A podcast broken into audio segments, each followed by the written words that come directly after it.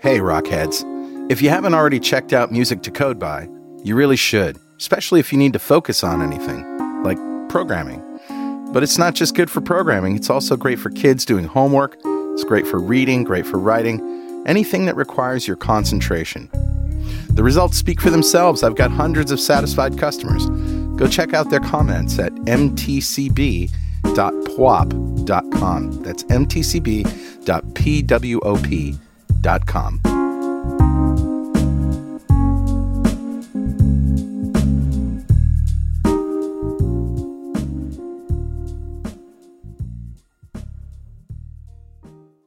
.NET Rocks, episode 1199, with guest Kathleen Dollard. Recorded Thursday, September 10th, 2015.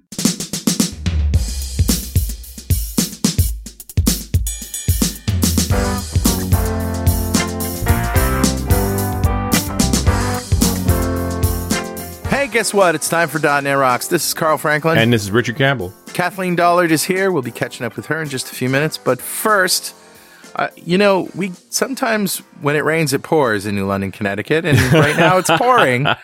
And just as we were getting Kathleen, I got a message, an emergency alert about flash flooding on my phone. So, oh my. Yeah, So really, has it rained that hard? yeah, yeah. It's really raining hard. It's raining so hard I can hear it in the studio, and of course, I have not only double pane windows, but I have inserts in the windows, so it's really hard for me to hear stuff. So And yeah, soundproofing and everything. it's raining hard. Yeah, it's no kidding. Summer came back on the West Coast, man. We had a, we had a few rainy days and a big windstorm. I think you even sent me a note because you were worried about me. Yeah. And then, uh, blew down some big trees. No two ways about it. And then the sun came out again.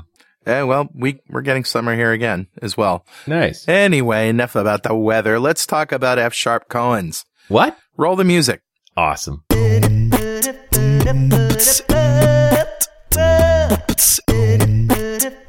All right, dude. So one of our fans, Christoph Ulrich, sent us this, and uh, he's from South Africa, a good fan. Mhm. He uh, found this um, these functional koans uh, that are based on EdgeCase's Ruby koans, and the goal is to teach you F sharp through testing. Right. and they're very small and they're very cool and you can do them like one minute at a time whenever you have a moment to spare Yeah. so uh, go to tinyurl.com slash f sharp koans that's f-s-h-a-r-p k-o-a-n-s and you can download them all there Oh, they're in, uh, in GitHub. in github Interesting. Yep. And, uh, it, you know, it's the kind of thing where a lot of our listeners are like, oh, F sharp's great and I want to do it, but I just don't have the time. Well, you know, you got a minute here and a minute there while you're enjoying your latte. So, Yeah, this is a way to fight back from blank screen syndrome, right? It's like, okay, I'm open an F sharp project. Now what? yeah, exactly. you get right in there and do something. That's cool. I love it. Yep. What very good cool. find, dude. So thanks, Christoph. And, uh, another great, uh, tip from one of our fans. Who's talking to us, Richard? Absolutely. Uh, grabbed a comment off of Kathleen's last show. That was 1035, where we talked a lot about Roslyn. And one of the last comments in there, and this is, uh, uh quite a while ago, uh, was from Charles, who said, Roslyn will probably enable my wildest dream. Someone to build a replacement for the VBA editor in Excel. so that I'd be able to make use of VB.net in Excel directly. Roslyn combined with Excel DNA should make this quite doable. Yeah. And you know, you're right. The Roslyn compiler, that just opens the door to adding C sharp to everything you want. It's just the framework parts that have to go around it. Uh, not that I know that anybody's attempting this whatsoever. Like it, it'd be, it's going to be really interesting in the upcoming versions of Office and their transformation to see what they're going to do on the back end. Absolutely. I mean, they've had a really, I, I wonder, I gotta go do the math on this. They might have been using VBA longer than VB even existed. Yeah. I have to do the math on that. That's really interesting. Bet you're right. But, uh, yeah, it, it's, and it, with it, when it's that deeply embedded, it's pretty much a hard thing to replace. It'd be interesting to see, uh, C sharp and, uh, VB.net appear in the next version of Office. Can be cool. So, Charles, thank you so much for your comment. A .NET Rocks mug is on its way to you. And if you'd like a .NET Rocks mug, write a comment on the website at .NETRocks.com or via any of the social media. We post every show to Facebook and Google Plus, And if you comment there, we'll read it on the show and send you a mug. And of course, we tweet I'm at Carl Franklin. He's at Rich Campbell, and we read all our tweets. So they're not falling on deaf ears. Now it's time to introduce Kathleen Dollard, um, one of our earliest guests on the show, and she's back. She wants to teach you to code better. Kathleen wants to teach you more about the tools you use every day and the tools you aren't yet using. Coding is her passion and debugging is her challenge. You'll be happier if you do both better. Kathleen has written dozens of articles, spoken at conferences and user groups around the world, and pushes Microsoft to respond to your real world needs as a longtime MVP. She's the director of engineering at Real in Denver, Colorado. Welcome back, Kathleen. Hey, how you doing? It's been way too long since we've talked. Real, it, that's not Real Networks, is it? Like no, player? it's just real. We're a consulting company. We've just rebranded and we're at uh, www.engagereal.com. Fantastic. I am just so excited about what we're doing. So, uh, it's it's been a great it's been a great change for me, but it's uh, like a big circle. I'm in, I'm part way around a big a big circle, and so it's pretty pretty fun right now. So you've got a team that you're managing. You're not doing .NET. You're doing you're going yeah. off on Python and IntelliJ and Amazon. What what's going on with you? Yeah, yeah. So, uh, so we, are, you know, right now we're a small company. We're in a growth phase. And so, uh, our, we have some clients right now that we're interested in work in Python and PHP. And we expect to go back to .NET because we actually believe it is in the overall ecosystem that it's the most productive uh, platform we can be on. Huh. But I will say that now the differences are more pocket change than life altering um, between the different platforms. So uh, right now, uh, what I'm doing, uh, I'm I'm director of engineering, so I am overall responsible for what goes on here. But I also embed in a team, in one particular team, which is both for my growth and to help me stay very, very connected with this company. I've only been at for three months, hmm. so my day to day coding is Django, Python on a Mac in IntelliJ uh, going towards Amazon. I, there is not a, there's not a Microsoft tool within sight on the coding that I'm doing every day. Wow. And it has given me such a great perspective to, you know, I've been so long in Microsoft. I mean, it's been, I don't even want to say because it makes me sound way too old, but I've been there for so long. I really, I really didn't have enough respect for how good the other options are. And so IntelliJ is just a beautiful piece of work and to go into Python as a dynamic language and have my editor hold me up. It's a life, it's just a life jacket every step of the way. It is so rare that IntelliJ does not catch a Python problem before it surfaces in, uh, as a bug or as a, as a problem.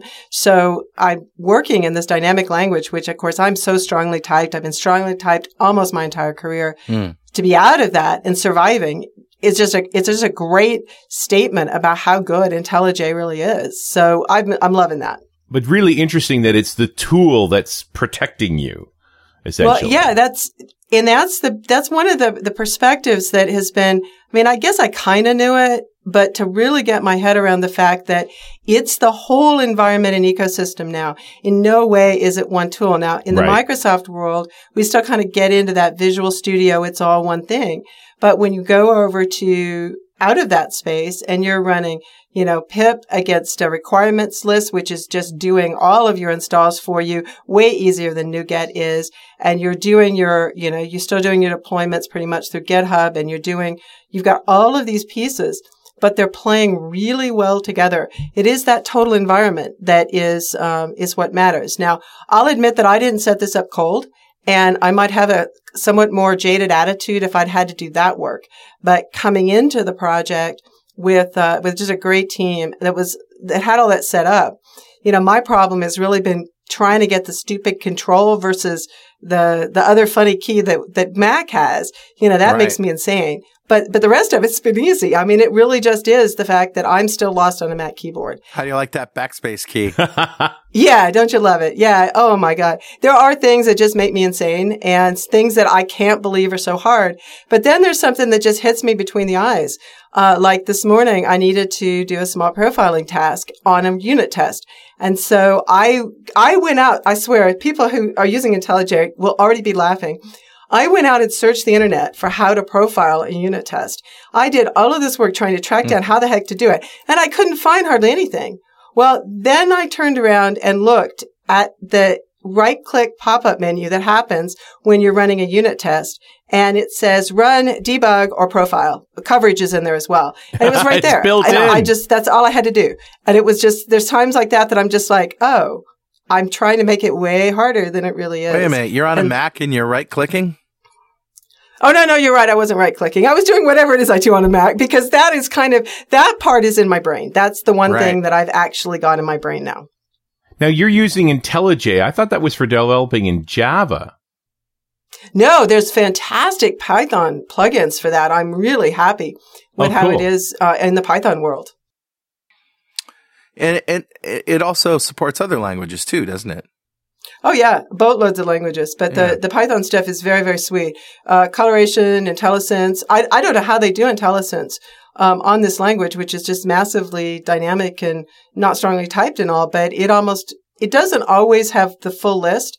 But if you like use if it's clueless about what this variable is and you use a particular thing against the variable, it'll remember that you've done that. So it's kind of a duck typing type of uh, IntelliSense Mhm. when it's lost. But a, a surprising amount of the time, it can infer a variable that I've got no clue how it managed to infer it. It just figures it out and gives me the right IntelliSense or the right uh, warnings and errors. Now, it doesn't pick up everything, right? You still need to do unit tests, obviously.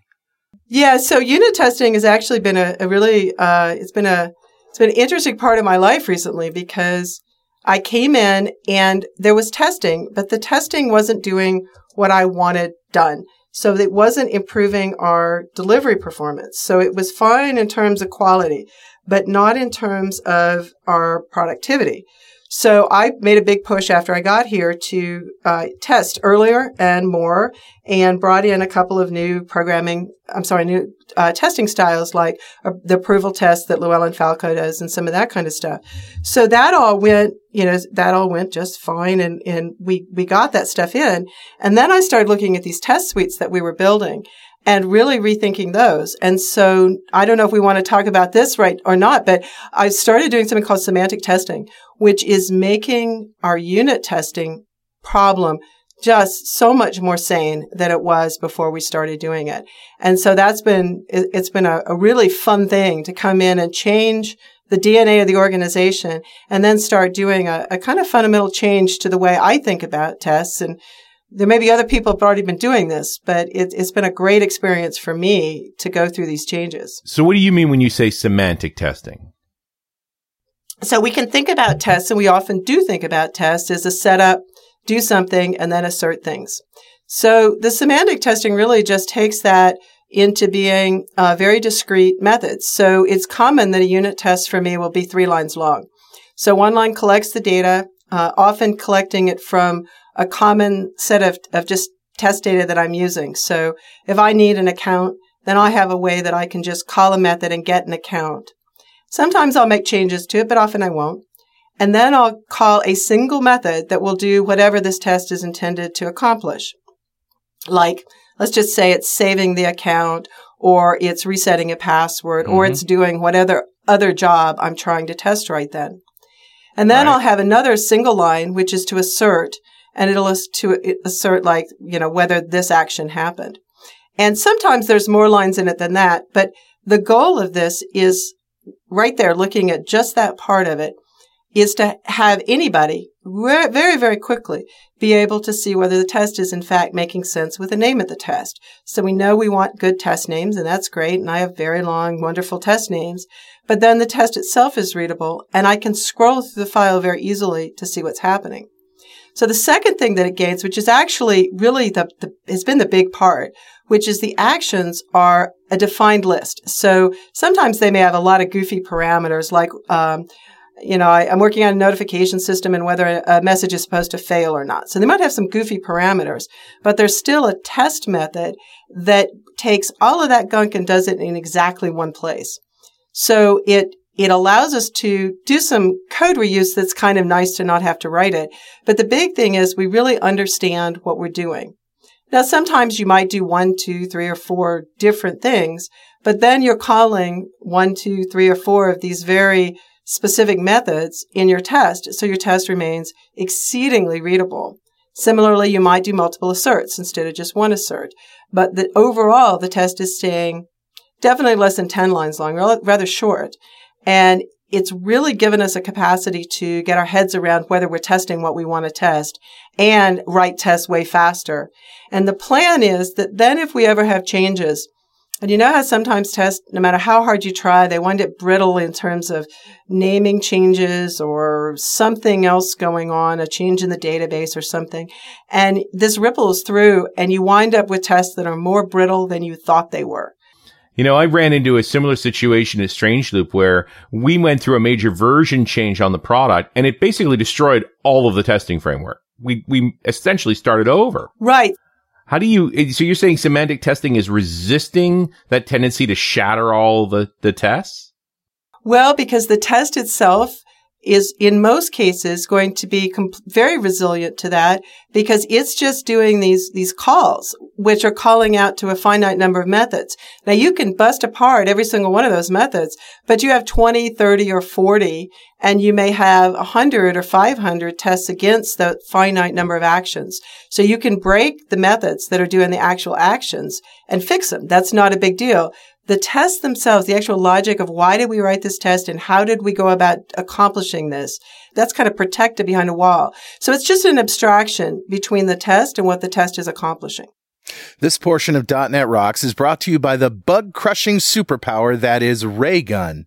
If you're wanting to detect and diagnose errors and crashes in your software, even find problems that you didn't know existed to improve your software, then Raygun may be perfect for you. Add a few lines of code to your application, and in minutes you'll get real-time error reports with all the information you need to fix bugs fast. You can even hook it up to your team chat, bug tracking, and development workflow tools. Raygun covers all major web and mobile programming languages and platforms, including .NET, the full Xamarin stack, JavaScript, and many more. Go check out Raygun today at raygun.io and say hello for us. So if I can just back up a little bit, a semantic test is a sort of a, a test that has a sort of a decision tree in it, like an if then. Is that essentially the gist of it? Well, mine don't. So what's the difference between, because it sounds like you're just describing test driven development. You're just describing unit tests. Well, certainly there, there's an aspect of that because you're certainly building on the long time agile ideas of very good test names and then doing a setting up for a test, doing something and asserting. So mm. you're hmm. definitely building on that. So what you're doing is you're taking, uh, and the value that, that I'm seeing most is in the action part. So you're taking the action part and you're not doing it in the method. You're never touching a service. You're never touching a repository. You're never touching right. uh, any players from the test itself. You're testing you're touching another piece of your testing infrastructure and that goes and touches whatever you need to, to, to alter or to do. So generally you have multiple tests, we have different conditions and different things going on that are going out and doing the same operations, the same actions. So you might have three or 10 tests that are using the same, the same worker method that you're, you're just going out and using to accomplish the action. And so this is the, this just level of abstraction makes them less brittle. It sounds like, I mean, most of what you're saying is common sense. You know, maybe. It is absolutely common sense. And, and I'm, I wonder if, you know, people are just going to say, you idiot. I've been doing that forever. Um, I had not been doing that level of abstraction. And I certainly had not been touching databases from within tests, but I had been touching, um, you know, whatever I was testing. If I was testing a repository, I was touching a repository. If I was testing a service, I was touching the service. If I was testing something else, I was touching it. And right. I'm not doing that anymore. I'm putting a layer in between there. And that's really offered a good level of resiliencies for this, this test, I these see. tests. And also makes it easier to write a bazillion of them. and is it something that gets, can be written automatically with the tool or are you still writing your tests? I'm writing them right now. I'm writing them by hand. Um, I would love to move into a world where I was creating edge conditions in particular, uh, boundary conditions mm. via a tool. I think that is a huge step that we need to take. We played around the edges of that problem and I would, I really believe we will actually move that direction. I'm not doing that right now. Gotcha. All right. Well, this, these two things hold together pretty nicely because, I mean, if you're going to make a dynamic language like Python work for you, build reliable code, you've got to take testing really seriously. Yes, but I'll say that I'm actually it's not a lot different than it is for my .NET code. Um, Really? I, I feel like I'm testing about the same. Uh, using the way Django is put together, it turns out that my coverage is a little higher, but I think that has more to do with how much infrastructure uh, already exists that has nothing to do with my coverage and how I'm relating to that because, you know, I just did some work and I did not think at all about coverage until I was delivering, but I needed to find my test coverage number. It's one of the things I needed to know. And I went through and checked and I was at 93%, which I was pretty happy with. That's Uh, pretty good. Yeah, nothing to complain about. That's that's a pretty high number. Yeah. For those who haven't so- encountered it, what's the story of Django? Yeah, what is Django exactly? So Django is a framework that works with Python and it's basically MVC for Python.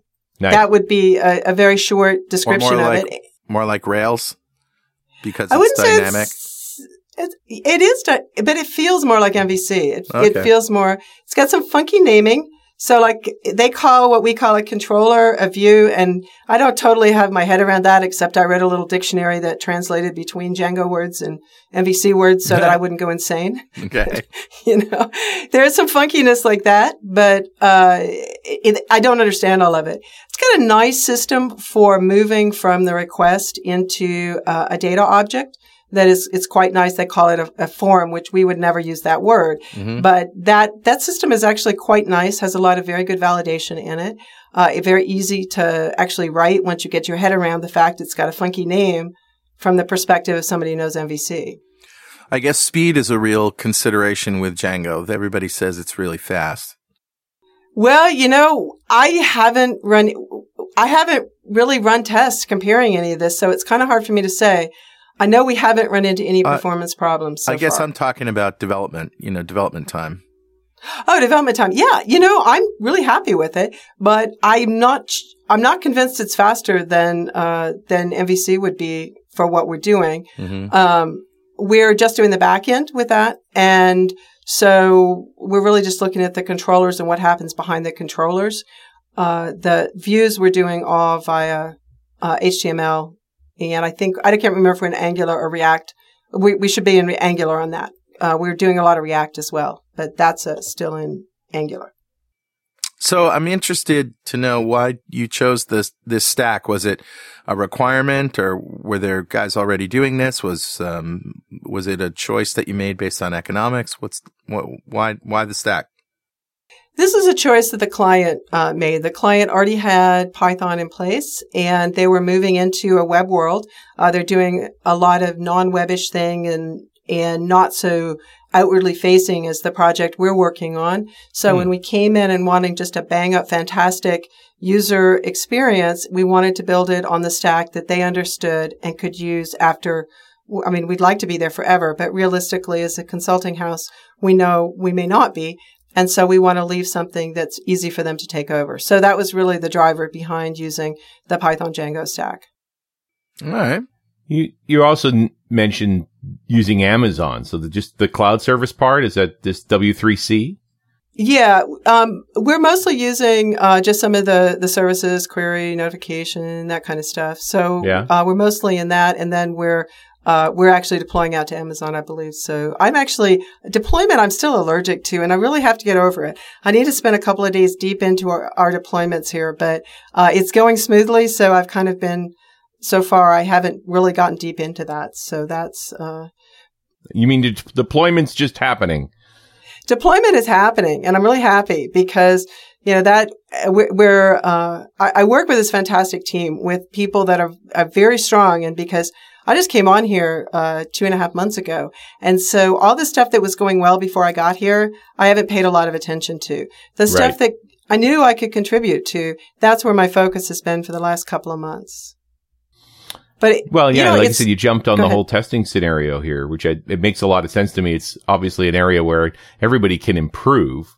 Uh, you know, we, I don't think, I don't know if I've ever run across anybody who just said, I'm really happy with how we're doing testing. Well, you know, I have to say that right now I am pretty happy when you're just doing your job and you're using your testing as the way to get your job done. And then you run your numbers and find out you're running 93%. You kind of sit back and go, yeah, you know, that was good. So, um, I can't say I'll ever say we have enough testing. I know that boundary conditions will always, until we get tools that measure them, we'll, we'll always be able to be better at that because coverage doesn't give us that at all. It only gives us whether we, we touch the code, not whether we touch the code from all the logical values that might come in in the real world. Yeah, so exactly. of course, you know, I could test more, but I feel okay about it right now. Hmm. yeah, it's a good place to be. And it's interesting to jump into a team like this and just sort of figure out where you can help. Well, and to jump in at a leadership level. So I have, as you know, you, you I don't know if you, your listeners won't know, you know, I have been independent for decades. And mm-hmm. so to come into an organization, um, you know, as the director of engineering, uh, it's just, it, you know, it's not a huge company, but it's still, you know, there's a lot of people looking, you know, looking to me and to come in and be doing this, you know, leadership role. And I've been, I've been around leadership, thinking about it, you know, working on it, you know, teaching some ideas with it for a long time, but actually be day in and day out leading the same group. It's awesome. So you're managing a team. What is that like? I mean, have you ever managed a team of, I mean, you've managed teams before, but what's different about this time? So I've managed teams before. It's just been a while. Uh, I, I have managed teams in the short term, but to actually be long-term responsibility for a group of people and then to have to be embedded in one of those teams. So there's one team that I'm actually working day to day with, and then overall in the organization, I contribute to basically defining what it means to be all the all the leaders that we have here. So we have a an, a group that gets together and talks about moving overall team leadership forward because we have about five uh, or six people that are involved in team leadership. And I think the most important thing about team leadership that I knew, but actually playing it out has been fun is that it doesn't matter what a leader does. It, it really doesn't matter. The huh. only thing that matters is whether the team is more productive because the leader's there. Right. That's, that's the thing. And so there are very clear things you can do, just like testing, you know, makes you go faster and gives you better quality. So that's very real. So we know things like that about team leadership, but you really have to stay humble and say, it's these people I'm working with who are fantastic and we have a great environment and all that. All that's already set up. But what can I do to make them better? Because if I make, you know, 15 people better or five people better, then that's a far bigger impact than I'm ever going to have sitting down and doing something myself. Hmm. I'm just fascinated with this idea that you jumped into a leadership role on a stack you weren't familiar with, with tools you weren't familiar with. If they had told me all of that up front, I would have been scared to death. But my uh, my CEO is an is an old friend and mentor and great guy, Fernando Cardenas, and he talked me into coming to work uh, here, uh, including supporting me continuing to do things outside, including .NET Rocks and including Dev Intersection and SDD Conference and the things I'm still doing. So they, they, they want to support me still being me. And so I said, okay, that's good. I'll come. That'll be great. Okay. I'm leading this. Okay. What do I do now? And that's like, okay, that team right there really needs you right now. Hmm. And so I jumped in there and it's Django and Python. And oh man, all of a sudden here these people are teaching the director of engineering how to turn on a computer. It was really sad. nice. But, but part of what a great team is, is that we're all there to help each other every day, top to bottom, no difference. And the fact that, you know, sometimes, you know, somebody's helping me with a problem. Sometimes I'm helping them with a problem. And this sense of we're all in it together. We're all trying to meet these outcomes. And so we rock along and we, we're doing a lot of things really well. And we say, well, what can we be better at? And I think that's the other thing about leadership is that you have to realize that you've got to be getting better all the time. And you can figure out what exactly you're getting better at right now. For me, it's Python right now. Mm. Right. Have you found that you've discovered solutions that, um, you know, from other platforms that apply that they weren't necessarily thinking of at the time? Or are problems problems everywhere? You know, that, that is a fantastic question because actually I do bring a new perspective and things that this team hadn't thought about before. Now, I have no experience with other Python teams. So things like this morning, I had a question about the performance of a particular system level call in, in Python, which was important this morning. And so I just set up to do this profiling thing. Well, the team here just hadn't encountered anything where they needed to think about it from that kind of let's profile it, let's find the real answer perspective. Right. Well, in the dot, in the dot .NET world, we always do that. I mean, how, we set timers all the time Yeah. to figure out what something's doing. I guess it's because sometimes it's slow in, in .NET and we have to know it. Mm. So there have been times that, that, um, my thinking was a little different. I use lambdas a little more than the team was doing when I came on. Yeah. So yes, there is a cross fertilization that's really good. Now, the team that I'm working with is also a .NET team. So it wasn't a big, huge difference because this is a team that is very competent in both .NET and Python. Uh, which is, is great fun because we, we get it and we can talk the language. And when I say, I don't understand why Django uses these weird words for things I understand from this other perspective, Yep. we all know it. So that's good. Well, Richard, Yeah, buddy. you know what time it is? Uh, must be that happy time again. Yeah, it's time to tell you about the new UK TV channel that shows people drinking Beefeater cocktails 24 7. What's it called? Uh, Gin Tellier. oh,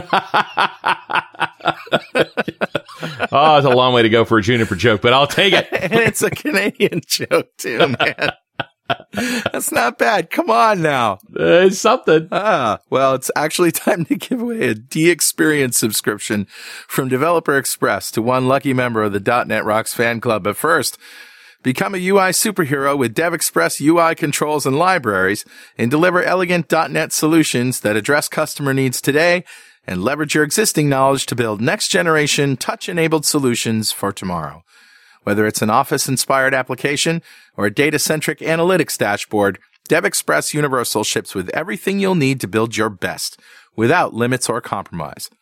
Learn more and download your free 30 day trial at devexpress.com slash superhero. All right, buddy. Who's our winner? You're not going to believe it. I believe it. It's Erwin Blanc, oh my goodness, Erwin! Double golf clap for you, one sir. our longest fan, our biggest fans. How do we say longest running fan? He's, I don't know. he's an old fan. He's not Been old. around for a long time. Yeah, yeah, yeah. Erwin, congratulations. He just won the DXperience subscription, a big pile of awesome from DevExpress. And if you don't know what we're doing here, go to .netrocks.com, click on the big Get Free Stuff button, answer a few questions, and join the .NET Rocks fan club. We have thousands of members all over the world. And every show, we like to give away stuff from our sponsors. And every December, we give away a $5,000 technology shopping spree to one lucky member of the .NET Rocks fan club. But you got to sign up to win. Okay, Kathleen, it's your turn. $5,000. Let's go shopping. What are you buying? I'm going to commit a felony. You need You know, you have the money. you need $5,000 for bail. Is that what you're saying? No, no, I'm, I'm going to bribe a public official. Oh, oh my. Oh, no. For what end? Well, I don't know about the places you live, but there's information that a transit company can release about where its buses are that allows the creation of an app like a Where's My Bus app. And we're still waiting to get that information in Denver.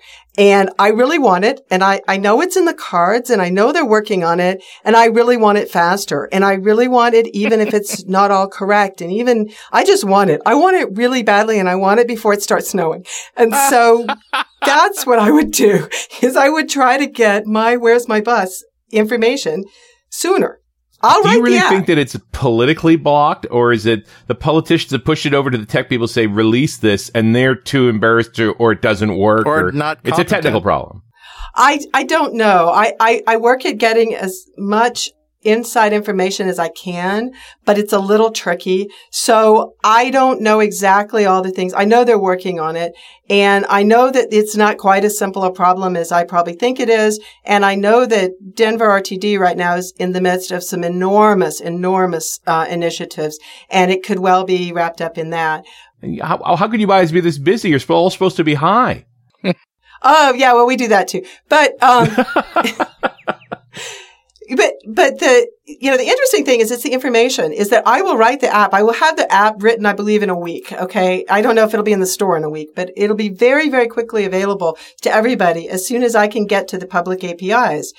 And it's fascinating to me that in this day and age, we've changed such that it's not any piece of equipment that will make me happy and save hours of my life every week. It's information. Information right. is more valuable to me. There's nothing that, that I can buy that will save me an hour or two a week. And this will. Wow. I don't like waiting for buses and it's still pretty. I walk because I don't want to wait for the bus. So I, I walk about, uh, two and a half miles each way to work because I would rather not sit at a bus stop. And okay. when the weather gets bad, I'm going to be sad. and I, I, I'm, I'm in an urban neighborhood and it's $17 to park if I drive to work. And I have a car and a parking spot and all that fancy stuff, but I'm not driving to work and paying $17 to park. That's just craziness. So yeah. All right. Yeah. So, so that's well, how I'd spend, that's how that. I'd spend $5,000 is I try to stay out of state prison.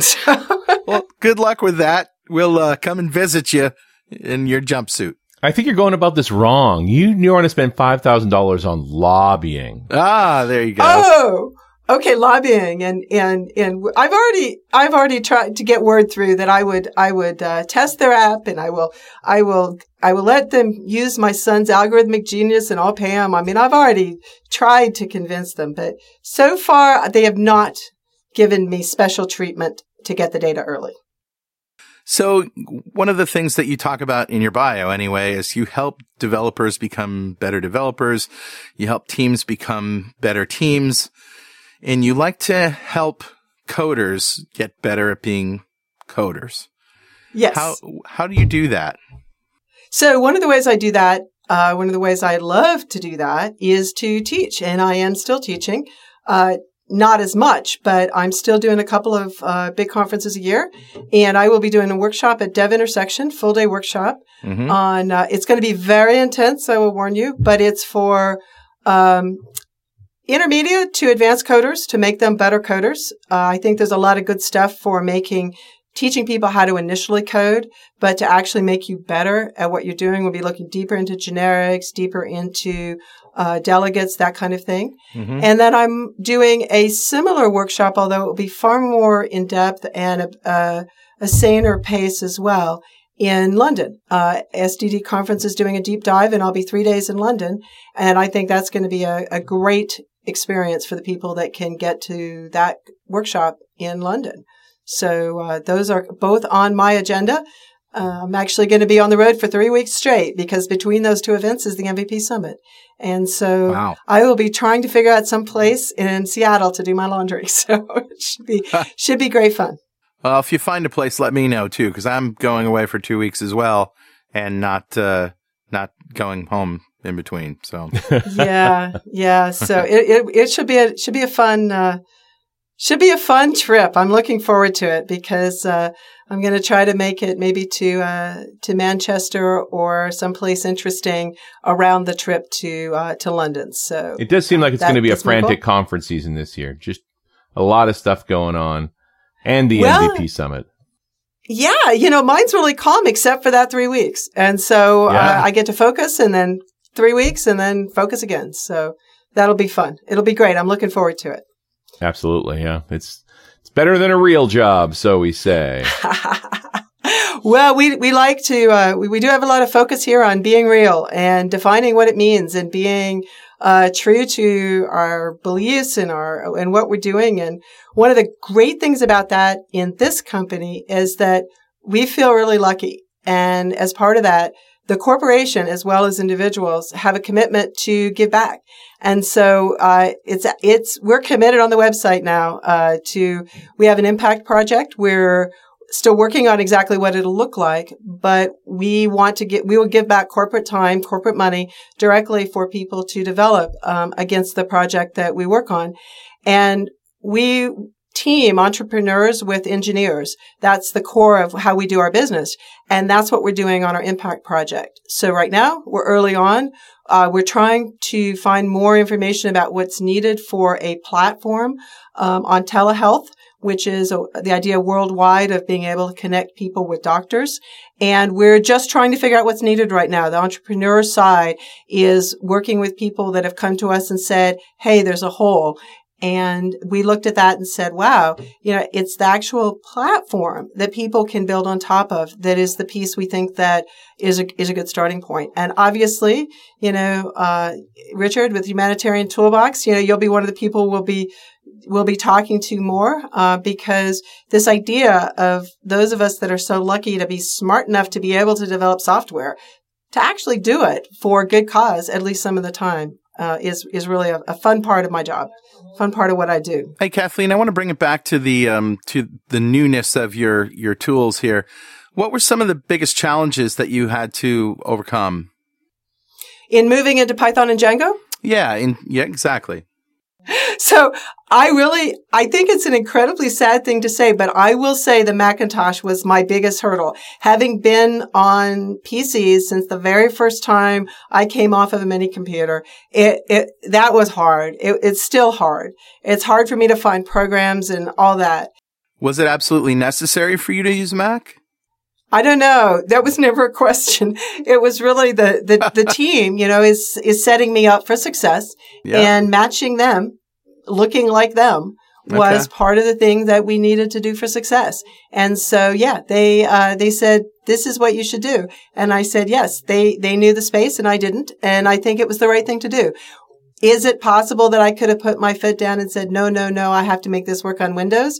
But what a waste of time that would have been. Yeah, sure. Instead I agree. Of, I agree. Yeah. Know, but so you're really saying that all the, all the tools and the language and, um, integration and all of that stuff was just very straight ahead. There was, there was nothing that challenged you. I mean, now granted, you're very smart and it takes a lot to challenge you, but no, I don't mean to say that at all. I've had a lot of challenges along the way. That was just the most, that was the thing that tripped me up the most. The most. So yeah. I will, I will say that I generally have between 10 and 35 uh, tabs open in my browser because of searches I've done for some little thing like finding the length of an array or some other just stupid thing right. that I would never slow down on in C sharp or Visual Basic because I know those languages inside out and backwards. In a new language, um, and, and I, I actually was surprised that the dynamic didn't trip me up more than it did. But every once in a while that still trips me up. And the, the, the language itself, how do I, how do I concatenate a string? You know, is it, is it a plus? Oh, yes, it's a plus. How do I increment an integer? And so these were the things that actually tripped me, you know, that those kinds of things I had to do, but I did them so quickly. Yeah. Because unlike the last time I learned, I mean, I learned languages in the, I'll admit it, in the, in the 80s and 90s. In the previous century, I learned languages. And there, you know, you flipped through a book or something and you had to remember what you learned because it was very expensive to get that little piece of knowledge. Now it takes me 15 seconds right. to go find out how to do X, Y, or Z. Sure. Python has great documentation. Thank what about, you. What about on the AWS side, on the Amazon services? Are there um, uh, I mean, you've been using Azure for a long time. Differences? Yeah. Yeah, I've been able to be pretty light on that. Um, again, the deployment side, I'm not having to worry about. The uh, services that they provide, uh, I find to be a little tiny bit awkward, but we wrap those in uh, in the ones I'm pretty much in Boto 3 is what we wrap them in. And Boto 3's got good documentation and generally a pretty sane interface. So I have to do more exploration. So it's more often that I'll do a call, get the result, try to figure out what the heck's been handed back to me, then that I can actually find all that sometimes just looking at the documentation. So lots of experimentation, but overall, uh, you know, in terms of like going into an entirely new world, an Amazon, it's not been nearly as hard as I thought it would be. The goals don't seem to be all that different, really, right? They, there's, it may be a different room and there may be different furniture, but you're still just trying to sit down. Well, I've, I've used Amazon quite a bit and I just find that the, you know, just using these tools in general through the browser. And, you know, you may end up with the same kind of problems in, in Azure if you've got a lot of data to worry about or you got a lot of configuration. Um, you know, just wishing for uh, a Windows desktop version, you know. Well, there's certainly been times that I've gotten frustrated with, with just trying to get the job done, but it's not been nearly as bad as I thought it would be. I guess I sort of thought that when I stepped out of the fluffy, nice, all the furniture matches world of yeah. Microsoft and Visual Studio into the little bit more eclectic world outside that I would trip over the furniture and mm. I would, I would have trouble. And overall, it's been much easier than I expected. And I can't wait to take that back to Microsoft. I am more excited about this summit than any other summit because I've got a perspective that's broader. I know the world that Microsoft is fitting into much more than I ever did before. Interesting. Yeah. Because I mean, this is clearly where the Microsoft community is headed as well.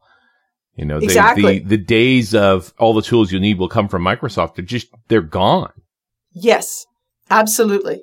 And that is, that is one of the reasons I'm so happy that, you know, it wasn't something that I can't say anyone set out and said Kathleen should, should do this right now, but I'm so happy that it happened in this way where I'm having this, this little, uh, fling with the rest of the world. And I expect I'll be back in Microsoft land because I'm really good at it and I still think it's a tremendously productive platform, but I'm, I'm get to go play right now in the rest of the world. And it's just been great.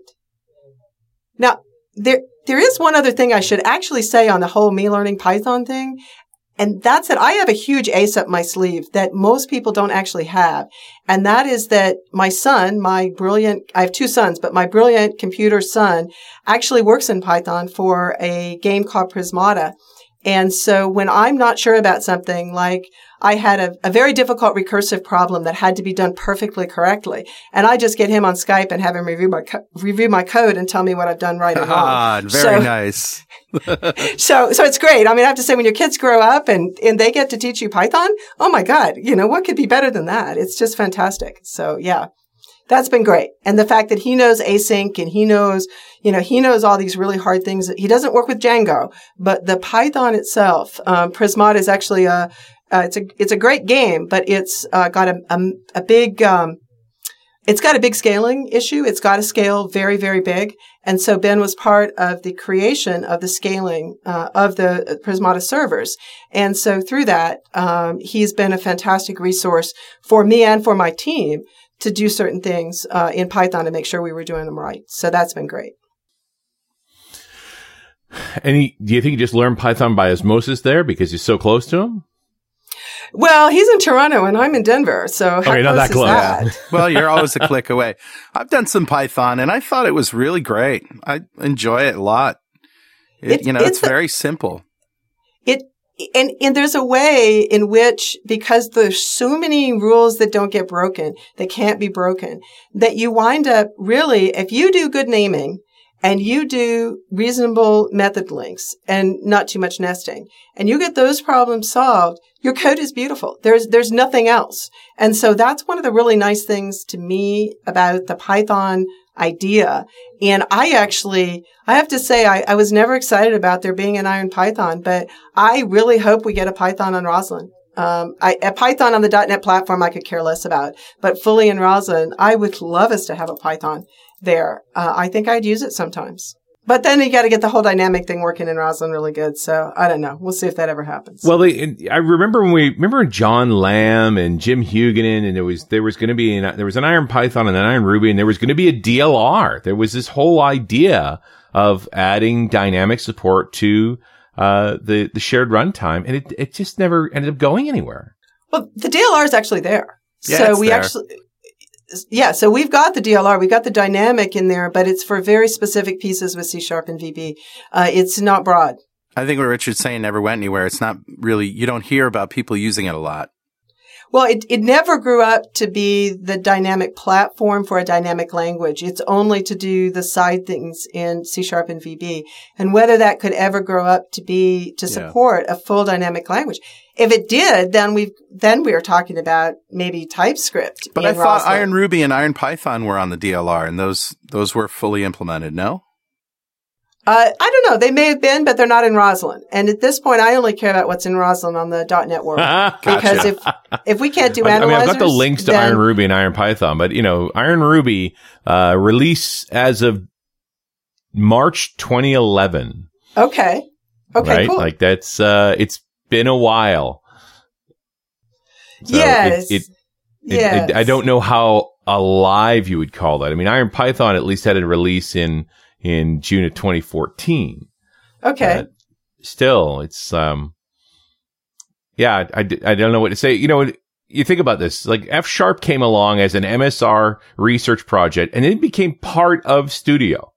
Yes. I, I would have thought that that the dynamic languages would have gotten the same treatment. They should just be part of Studio. And not that I'm on it all in Microsoft, but it's sort of they, then you know where it stands. Yeah, I I don't know. I don't really know what Microsoft is thinking now in terms of other languages. Um, I I really all I hear about, the only focus I hear about is the big three: C sharp, Visual Basic, and F sharp. So if there's anything else going on, I'm I'm not aware of it right now. So Yeah, my guess is it's not. Uh, and and again, I think we need things now to be on Roslyn because you know the the fact that we can get the code into a, a common structure or a nearly common structure and work from that is so powerful.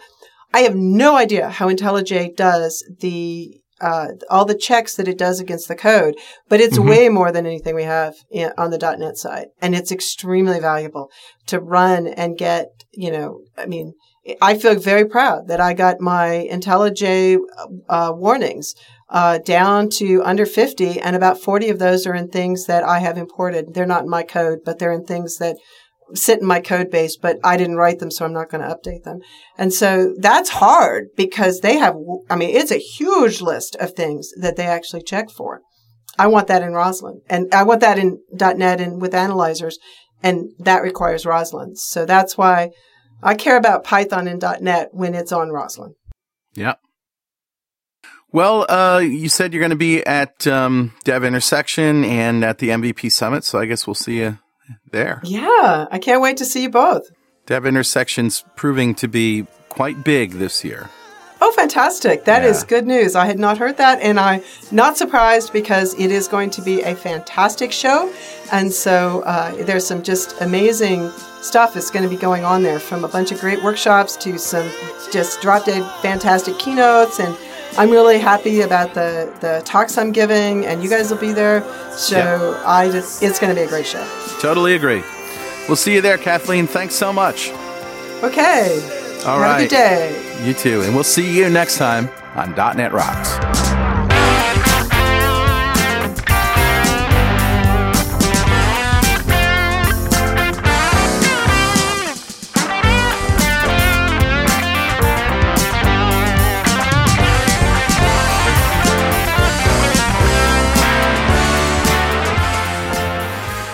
.NET Rocks is brought to you by Franklins.Net and produced by PWOP Studios, a full-service audio, video, and post-production facility located physically in New London, Connecticut, and of course in the cloud. Online at pwop.com. Visit our website at dotnetrocks.com for RSS feeds, downloads, mobile apps, comments, and access to the full archives going back to show number one, recorded in September 2002. And make sure you check out our sponsors. They keep us in business.